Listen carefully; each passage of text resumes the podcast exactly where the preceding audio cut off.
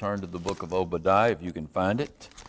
Uh, make for a great little Bible drill to look for uh, Nahum and Obadiah and Zephaniah and books like that. Obadiah happens to be the shortest book in the Old Testament. Um, so we're going to do the seemingly impossible tonight. We're going to cover a whole book in one night. That's I know. So we're going to stay here as long as it takes. Uh, 21 long verses. No, I'm teasing. But we should we should be able to to finish it up. And you wonder why. You know, sometimes you look at some of these books and you wonder why in the world are in are they in the Bible? You know, what what do we care about the Edomites? I mean, who are the Edomites and and what does that mean to us here in the 21st century? Let's let's look at this little book for a minute. Well, first of all, it's written by a guy named Obadiah. Uh, in Hebrew, that's Obed Yah. So Yah is what? Yahweh. Obed is servant. So he his name means the servant of Yahweh, and it could possibly not be a proper name, but just a particular servant of Yah, Yahweh who who wrote this little book. There actually are 13 Obadiahs mentioned, different Obadiahs mentioned in the Old Testament. This guy more than likely wasn't even one of them. And a lot of people try to pin the authorship on one of those 13 people in the Bible, but I think it's, I think it's really hard to do, and I don't think uh, uh, you can do that because there's not enough information given here. We're not even given the name of his father, which is kind of unusual because usually uh, whenever a prophet uh, or a man of God or even an evil man is mentioned, usually the name of the father is mentioned too. And so uh, we don't even get that in this little book. All we know is that he's writing about this judgment or, or speaking this judgment against the Edomites, Edomites. And it's a very severe judgment. It's one of those judgments where God says you're going to be totally wiped off the face of the earth. And, and so the prophet's predicting that. Why were they going to be wiped, totally wiped off the face of the earth? Because when Israel had been invaded, they didn't offer Israel any help. And uh, we don't know which invasion that uh, Obadiah is speaking of because Israel was invaded on several occasions. A lot of scholars believe this refers to the invasion by the Philistines around 800 BC. Uh, but that really doesn't fit the text because if you were to look ahead, and you don't have to do that, I can just read it to you, but if you look ahead to verse number 11, the prophet says, You just stood by and watched while the enemy carried away captive the people of Israel. So, more than likely, it refers to the Babylonian captivity around 586 BC. Uh, and and uh, I have to, I think that's about the date I agree with. So maybe Obadiah wrote this book a year or so after that, around 587 uh, BC. But when Israel was invaded by Babylon, how many nations came to their aid? How many? Zero. Zero. So, why is God so mad at the Edomites for not coming to there? If no other nation came to their aid, you'd think maybe God would judge all the nations. Well, eventually, He is going to judge all the nations. But why did He, in this particular case, does He pick upon the Edomites? Well, who was Edom? Where do we get Edom? It's Esau. That's another name for Esau. Red, it means red, and he had red hair. So he was called Edom. And he was who? He was Jacob's brother. So the Edomites were kin to the Israelites. But yet their whole history is a history of hostility toward the Israelites instead of friendship toward the Israelites. And, and you remember, you can go back and look at Exodus and Numbers, and you can see where the Edomites they, the Israelites asked the Edomites for help, and the Edomites said, No, we don't even want you crossing through our land. We don't want anything to do with you. Uh, then, when Saul becomes king, they fought against Saul. They fought against David. David subdued them and put them into servitude. Uh, but uh, no sooner did David die than they rebelled again against Solomon. Uh, they, were, they fought against uh, Jehoshaphat, Jehoram, uh, Amaziah. uh, so they were constantly battling against the Israelites as their enemies when they should have been their friends. And so uh, they had a history of this, and it's really kind of ironic because the only time they sided with Israel was when the, when the Romans attacked Israel in 70 AD during the Jewish rebellion, and the, that's when the Edomites were totally destroyed. They actually went into captivity with Israel under the Babylonians. Even though they started out helping the Babylonians defeat Israel, then they were conquered and defeated.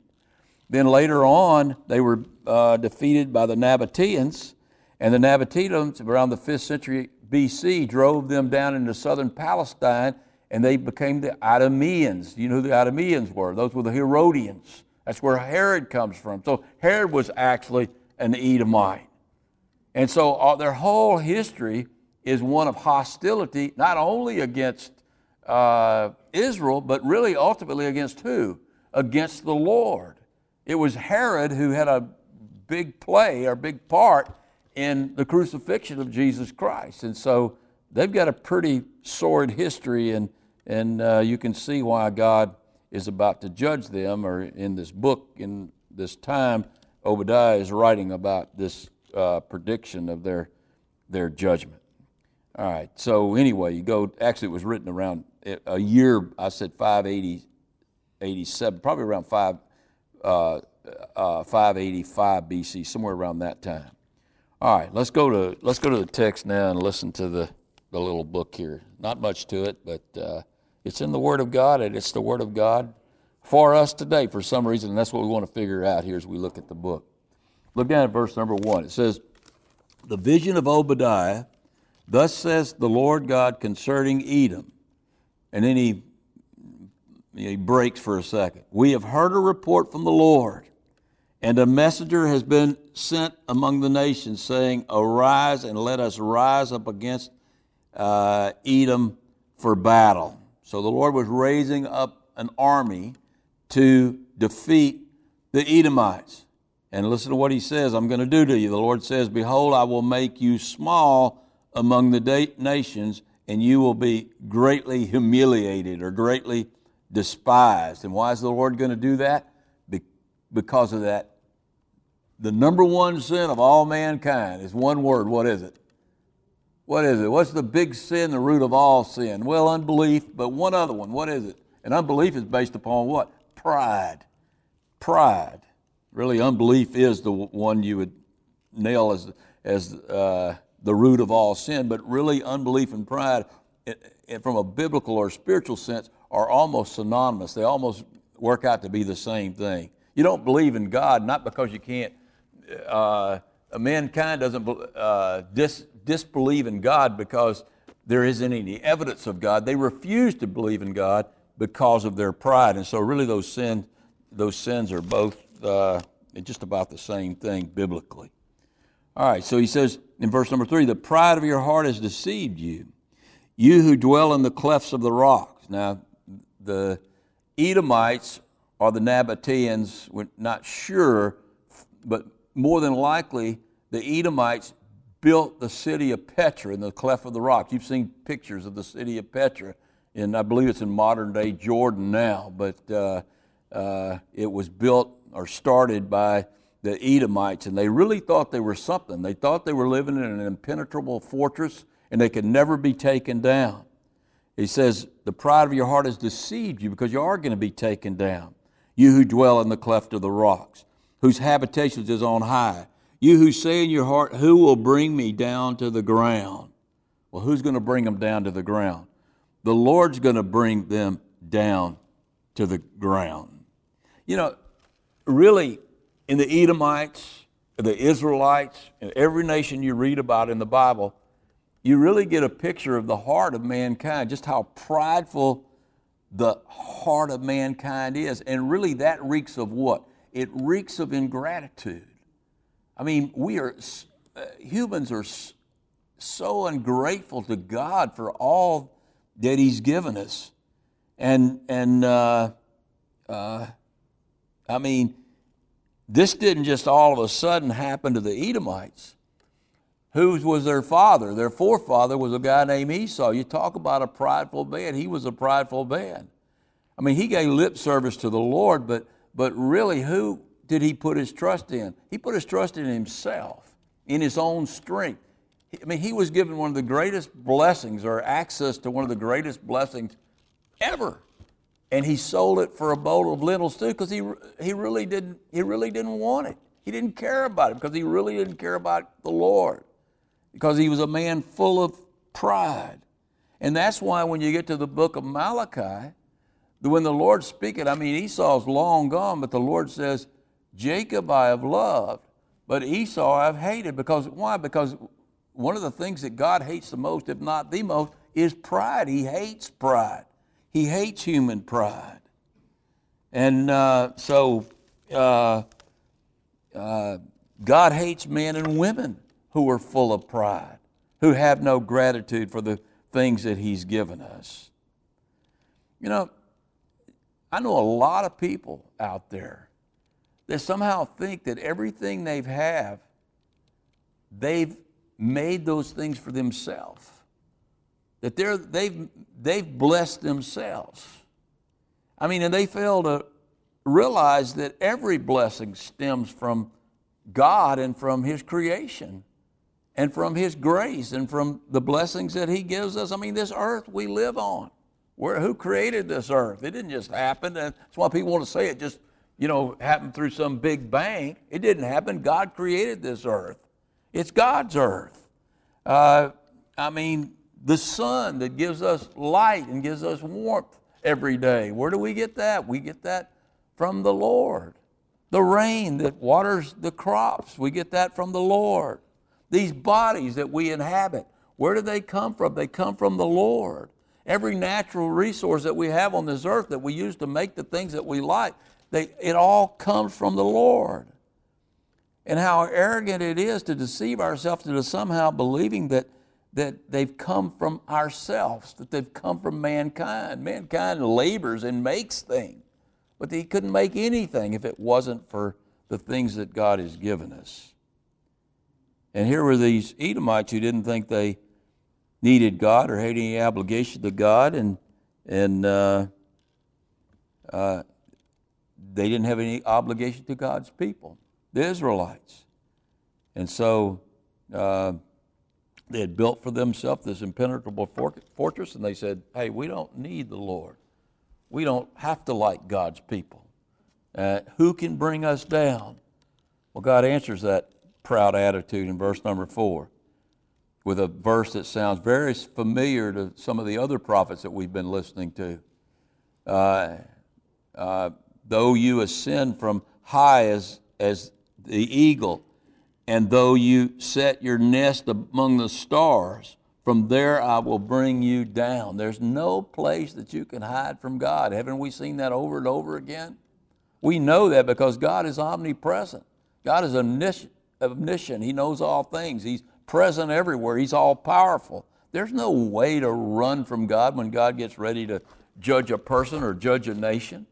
There's no, when, when, when the, your day comes up uh, and all our days are numbered, you, you there's nothing you're going to do. There's no doctor in the world that can, can, can give you another day on this earth when God is ready for us to, to depart this, this place and go somewhere else, whether that be heaven or, down, uh, or to Hades.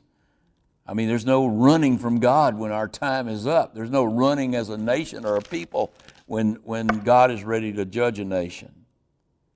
Then he says in verse number five, if thieves have come to you, if robbers by the night, and I leave the little paraphrase there off for a second. Let me read the whole sentence. If thieves had come to you, if robbers by the night, would they not have stolen till they had had enough, and then they would have left you something? I mean, if somebody breaks into your home if somebody's in my house right now breaking into my house, more than likely they'll they'll look for my guns and my TV and a few things, and then they'll get out of there. They won't take every stick of furniture. They won't take the towels. They won't take the dishes. Uh, they, they take the things that are valuable and easy to sell. So you're left with something. Uh, if a grape gatherers had come to you, would they not have left some gleaning? I mean, those marauders that would come through the land, those Midianites, they would come down and they would, they would raid their crops but they could only take so much with them, so there was something left. But, But, but look what the Lord says in the middle of all this. He says, Oh, oh how you going to be cut off? You know, there's not going to be anything left of you. There's not going to be anything to glean. There's not going to be anything left to steal. You're going to be totally destroyed. There's going to be nothing left of you. And, and we're going to see in a minute when the Israelites are judged, there, there was a remnant that was left. There was a gleaning left. To, there was something left uh, to take. They weren't totally destroyed, but the Edomites are going to be totally destroyed. Look down at uh, verse, uh, read verses 6 through 10 with me. It says, Oh, how the Lord shall be searched out, how his hidden treasures shall be sought after. All the men of your confederacy shall force you to the border. The man at peace with you shall deceive you and prevail against you. And I think maybe there he's speaking of the Babylonians because they thought they were cheering on the Babylonians to destroy Israel because they had a peace treaty, but the Babylonians were going to come after them too. Uh, then he says, Those who eat your bread shall lay a trap for you. No one is aware of it. While will I not in that day, says the Lord, even destroy the wise man from Edom? There's not going to be anybody left, not even the wise are going to be left. And understanding from the mountains of Esau. Then your mighty man, O Teman, and that was the big city there in, that the Edomites, where their capital was, shall be dismayed to the end that everyone from the mountains of Esau may be cut off by slaughter. So they're going to be totally destroyed because, listen why. Verse number 10. For violence against your brother Jacob, because of your violence against Israel, shame shall cover you. And watch this, it can't get any worse than this. And you shall be cut off forever. I mean, the judgment is going to be a total wipeout. There's not going to be anything left of the Edomites. Now, go try to find some Edomites today. Anybody know any Edomites? No, you don't know. If somebody's telling you they're an Edomite, they don't know what they're talking about because there's no such thing as an Edomite anymore. They're all gone. They've been wiped off the face of the map forever. There will never be a nation of Edom again. And then in verse number 11, he says, In that day, you shall stand on the side in the day that the strangers carried captive his forces. For foreigners entered the, his gates and cast his lots for Jerusalem. Even you were as one of them, because you stood by and watched. When, the, when Babylon, Babylon came down and, and, and destroyed the temple, destroyed Jerusalem, and took the Israelites captive, hey, you were just as bad as they were because you were sitting there, and what the Edomites were doing, they were, they were hoping that they were going to take a spoil from this, this uh, destruction of Israel. And so they wanted them to, to, to get beaten up bad. Then in verse number 12, but you should not have gazed in that day, in, on the day of your brother, in the day of his captivity, nor should you have rejoiced over the children of Judah uh, in the day of their destruction nor should you have spoken proudly in the day of their distress. Hey, you know, if you followed along through the minor prophets, and I know probably all of you have read them through at some time or the other. It's, I don't recommend it highly for devotional reading every night, but I'm sure if you've read through your Bible, you've read through them. And uh, it's really interesting if you look at this whole scenario from God's viewpoint. Who brought the Babylonians down to destroy Israel? Who did that? God. The Lord did. And yet, you read through the prophecies of Isaiah and Jeremiah, the Lord prophesies destruction of Babylon because of what they did to Israel. He'd made them do it. And then he judges them for doing it. He used their will, their, it gave them the permissive will and the ability to do it, and yet then he judges them later on for doing it. They're destroyed by the Persians themselves. And here are the Edomites who are watching this judgment of Israel. And could they have stopped it if they had helped Israel? No, the Lord had set it in stone that Israel was going to be judged. So whether they laughed at it or whether they, they went and helped, whatever they did, Israel was going to be judged anyway. But God judges them because of their attitude toward their brother.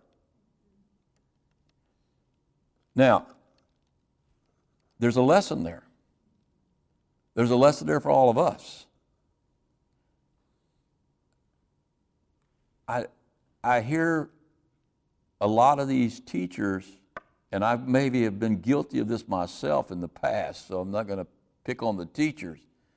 But we have a tendency sometimes to cheer on the great tribulation, to cheer on the judgment of God on a wicked people. Well, that's dangerous. Because I don't believe in the brotherhood of mankind, but in some way we're all kin to Adam. And, and I mean, not in some way, we are all kin to Adam. And so, in some way, there is a brotherhood and a sisterhood in the human race. And for us to cheer on the destruction of mankind and for us just to get raptured out of here and then get them, Lord, that's the wrong attitude to have. That's the attitude the Edomites had. The Edomites were wicked people, and they saw the Israelites were wicked people, and they were cheering on when they got destroyed. I mean, we should long for the day of the Lord so that justice will rule on this earth, so that we'll be taken out of here and, and we'll be with the Lord and we'll, we'll be able to have the peace and joy that we all long for. We long for that day. There's nothing wrong with doing that. But to cheer the see, it's kind of it's kind of a paradox there. At the same time, to cheer on the death of other people and the destruction of other people, that's a wrong that's the wrong heart to have. What should all of these prophecies do for us? They shouldn't motivate us to go hide in the closet and wait for the rapture. They should motivate us to get some of these people saved, to get our human brothers and sisters. And again, I, am being real careful with that because I don't believe in this, this that we're all going to heaven, that we're all, you know, we're all brothers and sisters of uh, sons and daughters of God because you can't be a son and daughter of God unless you've been born again. But we are sons and daughters of Adam. And our attitude should be one of mercy and kindness and, and also rem, at the same time reminding ourselves that we were saved by grace. We were one of those people ourselves. And if God hadn't chosen us to save us and we hadn't chosen Him, we would still be out there just like they are. I have to remind myself that all the time. People get be really mad now I'm saved the way they talk about God and the way that they're, in their their ingratitude, their their evil ways, and, and they're not going to say, George, wake up, remember where you were at. Before you got saved, you were no better than them. If I don't wake myself up, guess who wakes me up? The Lord wakes me up and reminds me. And he, He's not as kind to me as I am to myself when He does that. Then in verse number 13, He says, you should not have entered the gates of my people in the day of their calamity. They went to take a spoil. Indeed, you should not have gazed at their affliction in the day of their calamity, nor laid your hands on the substance, on their substance, on their goods in the day of their calamity.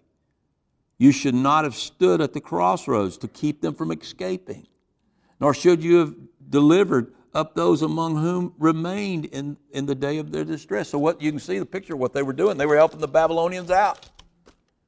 They were blocking the Israelites from escaping, and then the ones that escaped, they turned them over to the Babylonians. How cruel and wicked is that to do that to your brother? They were, and they were going to pay for that. They were going to pay for it with the Babylonians, they were going to pay for it with the Nabateans, and then ultimately, when Rome destroyed them, they were wiped out forever. And so, verse number 15, for the day of the, for the day of the Lord upon all nations is near. It's near all the people, all the way the Edomites went, the way the Babylonians went, the way the Israelites went, is going to happen to all people. All people at some point. As you have done, it shall be done to you. It's going to happen to you now, the Edomites. Your reprisal shall return upon your own head. You know, there's no nation, no person that God is pleased with unless they're covered by the blood of Jesus Christ. That's what the Passover is all about. He passes over our sin, not because you're a better person or I'm a better person than my neighbor, but because I'm covered in the blood. I've been, I've been uh, washed in the blood of Jesus Christ. I've been given His Holy Spirit. That's why God passes over me. That's why He forgives my sin. For you drink on my holy mountain, so shall the nations drink continually. Yes, they shall drink and swallow, and they shall be as though they had never been. The Edomites will be as though they have never been. In other words, what you've done to Israel is going to be done to you. And every other nation at some other point. And then we can wrap it up. Can you believe it? Here we go. But on Mount Zion there shall be deliverance. There's deliverance coming. There shall be holiness. It's coming. The house of Jacob will not be wiped out. One day is coming when they will possess their possessions. The house of Jacob shall be a fire, and the house of Joseph a flame. The house of Esau shall be stubble. It will be totally wiped out. One day the Israelites are going to prosper as they never have before. But not, not the Edomites. Could they have? Yes. They'd shown some mercy to Israel if they had shown some faith in God, some love for the Lord and the Lord's people, they could have prospered too. Not then, but at some point. They shall kindle them and devour them, and no survivor shall remain from the house of Esau, for the Lord has spoken. Not one survivor. When it was all over in 70 AD, AD, they were all gone. All of them were gone. The south shall possess, now he's talking about Israel. Esau, the Edomites, never going back into that land. The south, Israel, shall possess the mountains of Esau, and the lowlands shall be, the Israel shall possess the lowlands of Philistia. Philistia. They shall possess the fields of Ephraim and the fields of Samaria. Benjamin shall possess Gilead, and the captives of his host of children of Israel shall possess the land of the Canaanites as far as Zarephath, and the captives of Jerusalem who are in uh, Sepharad shall possess the cities of the south. So the Edomites are going to be utterly destroyed. But the Israelites are going to get the land that was promised to them through Abraham. They occupy about 30,000 square miles right now. In the millennium, they will occupy, based upon these perimeters right here, and based upon the promises to Abraham, they will occupy 300,000 square miles. So they're arguing over a little bit of land right now, but when the Lord takes charge, there won't be any arguments. There won't be any UN council trying to figure out what Israel's going to get. They're going to get exactly what uh, they were promised through Abraham. And then you guys are in here now. You get to you get a you you're in the next verse then saviors, holy ones, saints, shall come to Mount Zion to judge the mountains of Esau and the kingdoms of the world. And the kingdom shall be the Lord's. Well, he doesn't go into any long, drawn out millennial speech. He just very bluntly says, The Lord is coming with his saints, and the kingdom will be the Lord's. You want to hear about it? Let me read you in Revelation chapter 19. You don't have to turn there. Now I saw heaven open, and behold, a white horse, and he who sat on, the, on him was called faithful and true, and in righteousness he judges and makes war. His eyes were like a flame of fire, and his head on his head were many crowns. He had a name written on them that no one knew except himself. He was clothed in a robe dipped with blood, and his name is called the Word of God, the Logos, Theos. And the armies of heaven that's us. That's the Saviors that'll come into Zion. The armies of heaven, clothed in linen, white and clean, followed him on a white horse. Man, we're part of his army. And you know what you got to do if you're part of his army? You don't have to learn to shoot an M1 or ride an M1 or anything like that, or M16. You know what you got? You know what you got to do? You got to ride a horse. That's all you got to do. If you, if you fall off your horse, then you can fall a long way you probably toast. but he'll pick you up. You can't die then, so try to hang on. Just follow him, and then he speaks. That's all he does.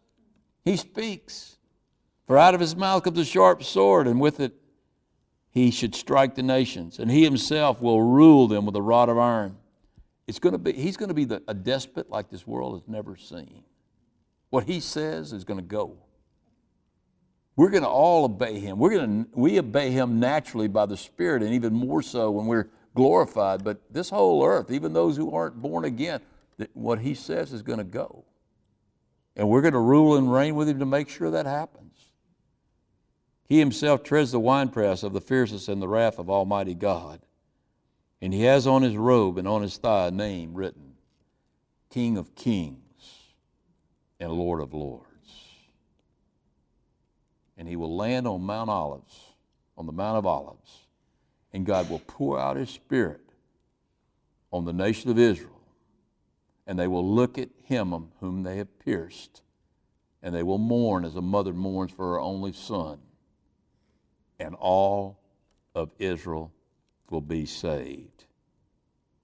And Obadiah just says it just like this And the kingdom shall be the Lord's forever and ever and ever and ever. Amen.